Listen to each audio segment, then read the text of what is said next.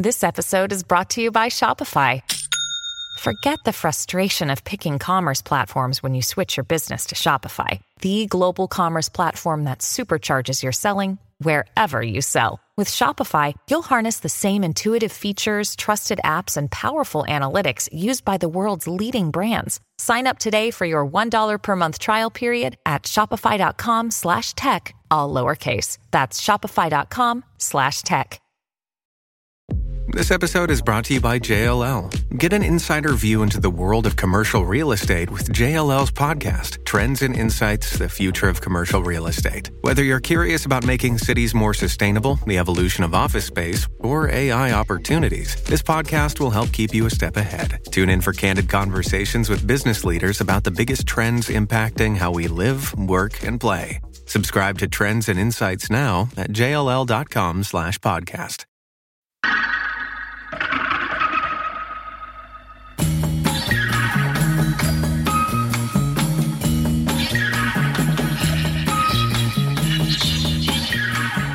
Hello and welcome back to Fourth Estate, a show about journalism. We're coming to you from 2SER in Sydney on Gadigal lands of the Eora Nation, right across Australia on the Community Radio Network, and directly to your device across the globe via podcast. My name's Tina Quinn. It's a pleasure, as always, to have your company. Satire has long been used to poke fun and pull down the high and mighty. Laughter may be the best medicine, but what happens when jokes become conflated with journalism? Can hard reporting even be humorous? And what happens when commentators use comedy as a shield to protect themselves against scrutiny? This week we're joined by Julian Morrow. He's one of the founders of The Chaser and Giant Dwarf, as well as the creator of The Checkout and the presenter of Sunday Extra on ABC Radio National. Julian Morrow, a warm welcome to Fourth Estate. Pleasure to be here. And Brad Esposito also joins us. He is the head of editorial for Vice in Australia and New Zealand. Before that, he was part of the founding team at BuzzFeed Australia, where he made his name reporting on internet culture. Brad Esposito, welcome to Fourth Estate. Yeah, happy to be here. So it seems as though more people are getting news and information from comedians or satirists. In the last 20 years, there's been this rise of informative, researched entertainment, something like The Daily Show or, or Last Week Tonight. What do you think is behind this? Julian, I'm going to go to you first. I think there's always been an appetite for that sort of content, but I actually think it's technology that's made it a lot easier to deliver that sort of content. And I happen to know from speaking to writers of The Daily Show that it was actually the capacity to record material and access it and search it by transcript and those sorts of things that made uh, the writer said to me the daily show is a funnier show because we can do that now we used not to be able to do it. So i think it's a combination of the capacity to review and then also the inclination of some sort of trendsetters like jon stewart and you know others who followed through basically the daily show lineage which have made it more open. And then also the the introduction of youtube and the fact that anyone can become a commentator now the barriers to entry are lower Brad, what do you think? Yeah, I mean, I, I, broadly agree. And I think the other part of it is like, while it's easy to think of it as comedy and satire, but like ultimately it's entertaining, right? Mm. That's every every young person under the age of 30 has been like blasted into this media world or content world where what you make by default needs to be entertaining.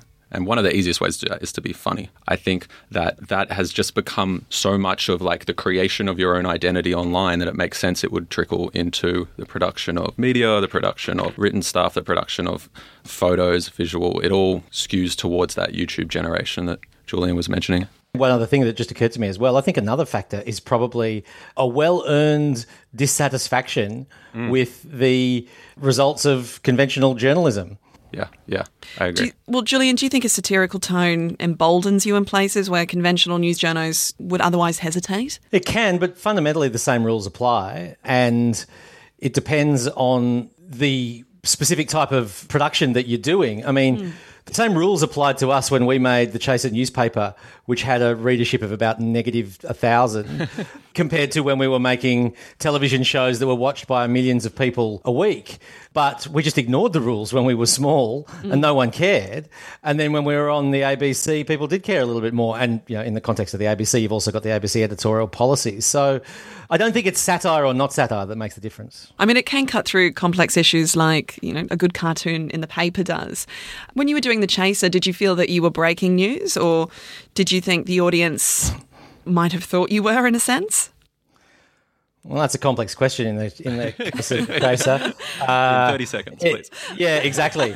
Most of the time, we were we were commenting on the news, so you know we weren't breaking No. news, except for the times when we were the headlines, in Yeah, which case we were say- breaking news, About to say, in, in, in, except in the case when you actually were the news yourself, you were the story. which became more and more the case and made it sort of harder to do the commentary.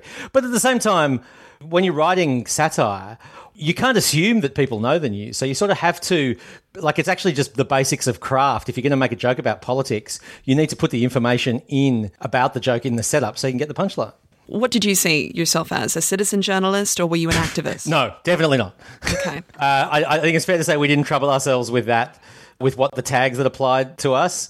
Although we did hate being called the Chaser Boys, not least because most of us were well into middle age by the time it were- these- the, the term was being used. But look, I mean, I suppose we thought of ourselves as doing comedy. Uh, We, we sort of balked at the tag of journalism, but that's probably got more to do with our own psychological proclivities rather than anything else. and we didn't like the term satirist because it sounded too pretentious. I mean, the Right. working definition of satire in the Chaser is satire is comedy that's not actually funny. Brad, you like myself grew up in the chaser generation and sort of, I mean, that was a pretty big thing when I was in high school. I'm sure the same for you. What was your view on what the chasers were doing? I think the interesting thing about satire and about what I would probably say is experiential, right? Mm. I'm 28 mm. and I am part of a generation, the last generation, to have both sides of the coin. I remember offline and I remember online, right? Which means I remember getting news and seeing people telling the news and being like, who is this person? They don't talk like me. They're not talking about things I particularly care about or understand that well mm. and they're doing it at a regimented time every day that I need to abide by if I want to be informed. I think the Chaser, I won't say the Chaser boys, the Chaser, uh, and, and everything that's come since then are like this wave of pulling the curtain back and being mm. like, why can't we talk like human beings? Like, why can't we mm. have identities? And why can't we confront politicians and news stories and the, even like the news cycle and what we categorize as news as human beings like you would at the dinner table? Because we all do that. It's no mm-hmm. secret. There was just some weird, ingrained, century old thing that was like who, what, when, where, why, and um, don't piss anyone off and don't get sued. Do you think people are more interested in news and facts if it's served to them with a punchline? I mean, yeah. Are you more interested in being entertained? Yeah, Like, yeah. absolutely. I think so. I think what you unpack is what is the punchline? It doesn't have to be like a rolling on the floor laughing Mm-hmm. thing. It's more about the casualness of it and the realism of it as well. We should probably turn to one of the bigger names in the Australian space that we're that we're really discussing, at least in the current climate, and that's Friendly Jordies. What, if anything, separates someone like Friendly Jordies from, say, an independent columnist? Well, I need to issue a very significant disclaimer before answering this. You know what I'm going to do? I'm going to give you the honest answer, which is I don't know, because I don't know that much about Friendly Jordies, and I can't pretend to give a sort of informed answer on that, even though, you know, I've spent 20 years pretending to give informed answers about things I knew nothing about. okay, I'll handle all of this. Uh, oh god. Um, look, so my answer would be like not a whole lot, except for digital literacy and and the ability to understand how stories should be told online. And maybe own, uh, sort of semi-owning the means of production as well. Yeah, yeah, definitely. Like he he is an individual that you could argue is one of the biggest youth publishers in Australia. Okay. An individual. He- Explain how so. well, okay, so he has a team. He does have a team. I shouldn't say an individual. But what I mean is, like, I would imagine his audience is largely young, if not entirely, and they're able to access him at any point, at any time, with regular updates on all sorts of parts of the internet. And the fact that he's been able to build that deserves inspection from, I think, more traditional forms of media. While there are certainly parts of the way he goes about things that piss people off, get them going the wrong way, raise questions about, oh, I'm not sure that like the journalistic ethics and standards I was taught at Sydney Uni would abide by this. Mm. And they're probably right. But there's also the part of what he's doing that's like, this is working in a way that what everyone else is doing is kind of not. To give you a sense of that, look, my, my one bit of research into Friendly Jordies, I've just looked at his YouTube page now. He's got 591,000 subscribers. so he, he outrates the ABC with most of his videos. And that's one person. And that, that is a huge difference. And that is sort of the medium that he uses is YouTube. That's how, you know, much hmm. of his content is put out to the world and his audience. Brad, what do you mean by it's working? Well, I mean, he's got the audience, and now we're beginning to see, probably in the last couple of years, that he has the crossover as Right. well. He also has the assertiveness and ability to step over the line that pretty much anyone else working in traditional or digital media mm-hmm. where they're not self funded can't really do. Like, there's a lot of checks and balances you got to go through before you show up out the front of a politician's place with a camera and be like, hey, answer these questions quick, quick, quick, quick, quick. You got to ask your boss before you do that. But he's his boss. As a disclaimer as well, though, he's not exactly self funded, is he? Well, yeah, yeah. So he's for a lot of people. They go, he's not honest about how he's like not self-funded. It's not all Patreon. It's not all donations. Like he does sponsored stuff, and I know there's incidences in the past mm-hmm. where. This happened at BuzzFeed. Like Mark Di Stefano reported on how I think it was the Labor Party had funded some like native journalism kind of stuff. But I also think there's a disconnect there where I believe young people kind of know that Right. a little bit and they're okay with that because this idea of again to go back to the previous point of like, like objective newsreader down the line who tells you the facts and nothing but the mm-hmm. facts and bores you to tears that's dissolved to the point where young people are like hey I, I know this guy he talks about stuff that i agree with and that I believe to be true. Yes, it's up to me to fact check that. And we can talk endlessly about media literacy in the developed mm. world, where that definitely needs like a pickup. But I think that ability to align yourself with an individual is something that is very current and, and very accelerated by the internet in a way that we've never had to deal with. And what, what we face is a bunch of the stakeholders at larger media companies who have been there for decades just do not have the internet literacy because they weren't born in it. And it's not their fault, but like they can study really hard, they can read all the things, they can really work hard to be like, okay, so like how do people tell stories online? Yeah, okay. And they'll get 95% of the way there. But there's that 5% that people who were born in it, younger generation, Gen Z, millennial, like the lower millennial, that they can just do it. I talked to my team about like it's the vibes. And you can't really explain it in any other way. You're like, this person has the vibes. So you think that his assertiveness obviously appeals to that audience. In interviews, Friendly Jordies has been described as a watchdog, and his Twitter bio asks people to email him to report corruption. Supporters might say that someone like Friendly Jordies is a provocateur, you know, speaking truth to power. Julian, from what the little that you've seen of his work, is he a comedian? And the Chaser and, and Friendly Jordies, do you think they're doing similar work in a sense? Can you see the parallels? I can see the parallels. I really can't say because I just haven't seen enough to be able to give an informed answer about Friendly Jordie's content. But I definitely can say that they're operating in an environment where there are less external constraints on them. But I just wouldn't assume that anything that is bold enough to give itself a big capital J journalism is necessarily working in a better and more rigorous framework because the self regulation of the traditional media is well known to be a piss weak joke. Yeah, I agree.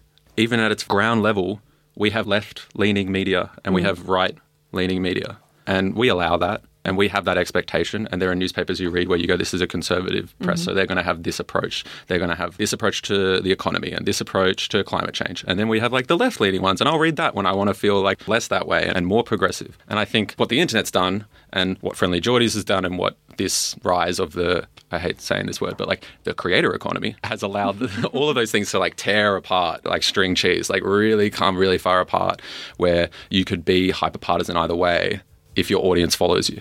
Julian, something like this would have previously run on ABC2 late at night, getting, you know, quite a small audience. Now that this is on YouTube, it's widely more popular and it generates huge heat on social media. What do you think of the benefits of this? Oh, I think it's broadly a good thing. I think that there are fewer gatekeepers. You know, one of the problems with the ABC is that if there is anything that's sort of a bit edgy or hmm. or cut through, yeah, probably will put it on ABC Two late at night because you know ABC management's scared of making a bold decision. I mean, I I think that broadly speaking, it's good for you know a thousand flowers to bloom in terms of media generally, but that comes with problems. That just comes with more outliers. There's less centralized control, and that makes the whole thing more chaotic. But I think overall, it's a better environment to be in than when there were one or two sort of faceless decision makers who determined who got access to the ABC and therefore what the national definition of satire was. And I also think like it's important to inspect this, to look at friendly Jordies, to look at digital creators through the lens of we are in Australia, which is, if you want my honest opinion, in terms of media goes, is five years at a minimum behind a lot of the hmm, time yeah. what the rest of the hmm. world is doing. You go to America, there are dozens, if not hundreds, of friendly Jordies. Having these kinds of conversations about those people in the United States, people be like, yeah, we know you know? and if you've got a problem with it, then like don't watch. Like that's the big thing now. You go, well, if you've got a problem with the way this person is talking or what they're reporting or how they approach capital J journalism, then turn it off. Do you think, though, it's a bit of a breeding ground for conspiracy theories and it's targeting an audience that have distrust in institutions and traditional Certainly, institutions? Yeah. I mean, look, like, yeah, it's a, it's a risk, but I think the question is, why is it a risk? It's only partially because of the creator The at any end, right? it- it Yeah, can't- yeah. YouTube is the breeding ground, not Friendlyjordies. the question is, how should that sort of environment be regulated? What rules should apply? And that is something that's much bigger than satire and which is being considered more broadly at the moment. And I think that does need to be looked at.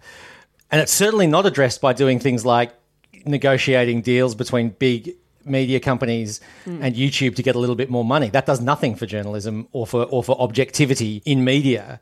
So I think that how you're held accountable for the content that you create is a big and important question. Mm-hmm. And the Australian defamation laws as they currently stand is probably is definitely not the answer. Um, it's a pretty blunt, flawed tool. Brad, when you were working at BuzzFeed, you actually worked with one of the female journalists, Oof, yeah, who yeah, will, yeah. and she can will remain nameless, but she got on his radar. What was that experience like? I mean, look, I can't speak for, for her, but I, I am sure she didn't enjoy it. And I've been on his radar too, not mm-hmm. not to that extent. And I mean, the fact that we're talking about him right now probably means there's that that is very capable of happening from mm-hmm. this conversation as well.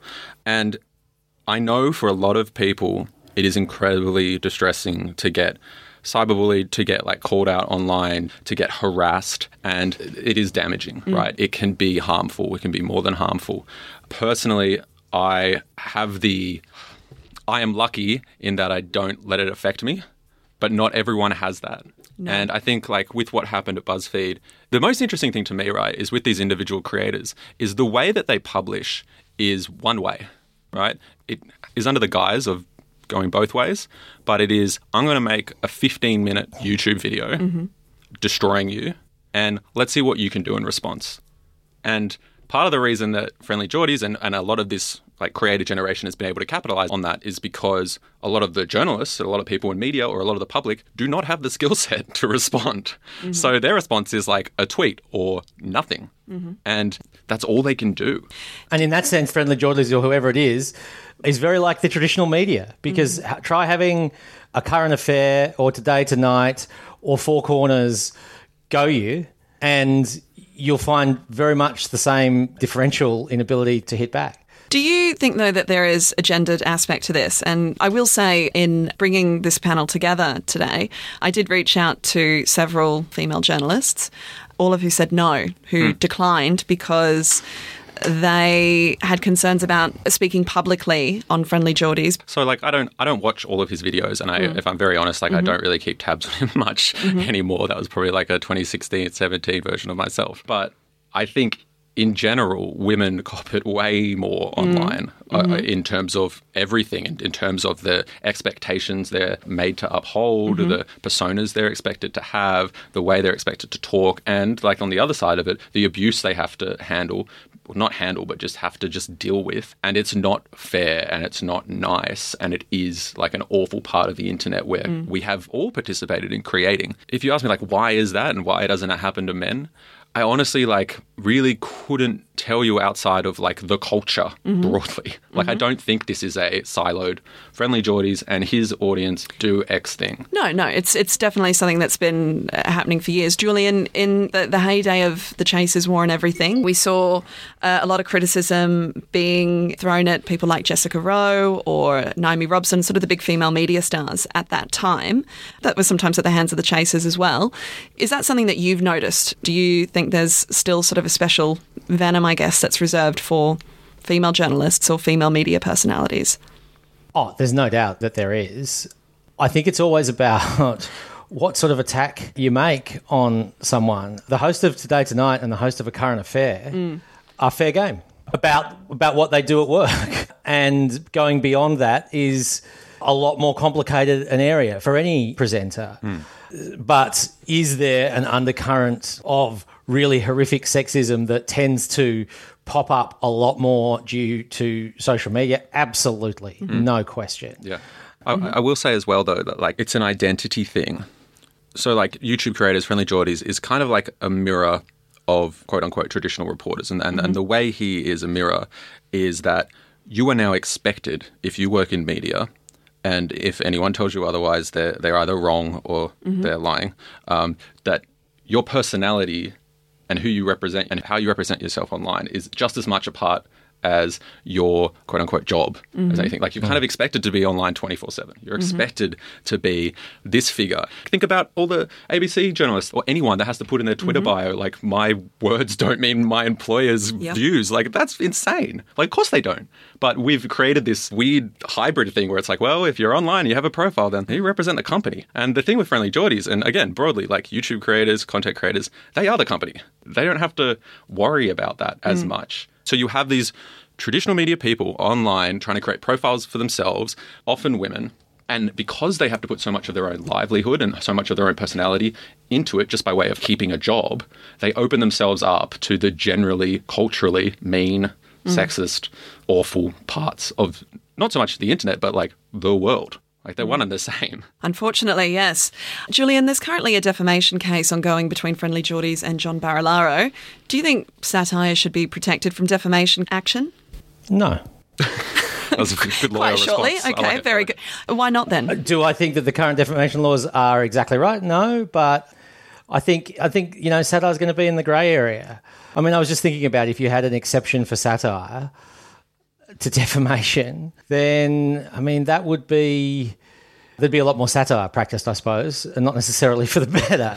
I think it should be harder to sue for satire, but exactly how you legislate that, I I don't know. I mean, it certainly seems like Australia's much more backward in that sort of stuff than America, and that's because they've got the First Amendment protection. But we all know that the First Amendment protection comes with tricky areas as well. So. Well, on that, I mean, eh, he's Friendly Jordies has raised a million dollars from supporters. Do you think that a million dollars from supporters would have helped when Chris Kenny tried to sue you for defamation? Probably would have made it more likely that the thing went to court. You would have had a million dollars. Yeah, that's oh, right. If, it, if you knew that, you'd be you'd, you'd be suing. I mean, we used to put on the chaser. You know, you're, you're suing a hollow shell of a company behind which stand hollow shells of individuals. So there's no Yeah. point. And that changed, I suppose, when we were on the ABC, and that's why mm-hmm. I think Chris Kenny was willing to sue. He was more interested in suing the ABC than us. If you know that the person that you're suing has just raised a million bucks for the defence fund, it probably changes your your approach to that stoush. Do you think calling content satire offers the best of both worlds then? You know, you can critique and take on the powerful and wield your influence like a sword, but when you're called to account for your actions, you get to hide behind the shield of I'm not a journalist. It's it's just a joke. I don't think you do get to hide behind that shield. Uh, you know, the defamation laws apply in the same way. The communications regulations apply in the same way. I think there is a grey area that satire can live really well in, but I don't think it gives you protections mm-hmm. legally or otherwise. There's a federal election coming this year or early next. We're not quite sure yet. I'd like to end on how the role you both see satire and straight news playing out against more hyperpartisan channels like the Friendly Jordies of the world. Julian, I'm going to go to you first. I mean, it's all part of the passing parade. The most important things are doing your craft well And I think I think maintaining an idea of objectivity and at least aspiring to being based on facts is important. The skin that you put on the content, whether it's a comedy skin or a news and current affairs presentation, doesn't make much difference. Mm. To that, you know, because you can be the something that looks like a legit news show could be the ABC News and it could be the One America Network. if you're just looking to the visual or form cues, then you're going to make some terrible mistakes. Brad? I think this is a broader thing that we will as a media and as a culture like move through over the next 10 years but what I say to people I know and people in my team is that the idea of content being king is old and the correct way to think about things is that format is king and at the moment friendly Jordies and online creators are doing it in the right format that's not to say the content they create I'm not like having any comment on the content they create but the format is the right format. And if you look at the other side of things, if you look at how the broadsheet papers and News Corp and Triple J are probably thinking about how should we inform our audience, a lot of it is going to be through the format that they have always used. And I think we should ask more questions about why we do that. Why do we just have the radio show and have the newspaper and then get upset when no one listens or no one reads? Hmm. Shouldn't it be like, well, where are they? They're going somewhere. And why aren't we there? And I think like Triple J has been starting to do this quite well. And I think Hack has been starting to do this quite well. And I think we will make that transition. But you know, you don't know you're in the Wild West when you're in the Wild West. And we're in this very awkward phase right now, from like 2010 to now, which is really the very, very, very early days of the social internet. What mm-hmm. we think of the internet now and what we think of the way we tell stories and everything is going to be like a footnote on how it becomes the norm but we're in it and we're like, no, this is the death of media and this is no one is no one's reading anymore. And it's like, yeah, but that's not a bad thing. So I think in terms of the election coming up, yeah. the people that reach their audience where their audience is are going to be the ones that make the best stuff and also get best response from their audience as well. On that note, I'd like to thank both of my guests for joining us on Fourth Estate, Julian Morrow. Thanks very much. It's so so quaint and old fashioned to be on the radio. It's lovely. hey, media's dead, right? And uh, Brad Esposito, thank you very much for joining us in Fourth Estate. Yeah, it's good to be here. Thanks. And thank you for listening to Fourth Estate. This edition was recorded at the studios of 2SER and heard across the country on the Community Radio Network. Fourth Estate is produced with the assistance of the Community Broadcasting Foundation. Thanks to the Foundation for their continuing support. Make sure you subscribe to Fourth Estate on your favourite podcast app so you can hear us talk media, politics, and a lot in between. We'll be back with more next week, of course, but in the meantime, you can stay in touch with us on Twitter. Our handle is Fourth Estate AU. A big thanks to my producer, Toby Hemmings, and executive producer, Anthony Dockrell. My name's Tina Quinn. Please do stay well, stay safe, and you can catch us next week on Fourth Estate.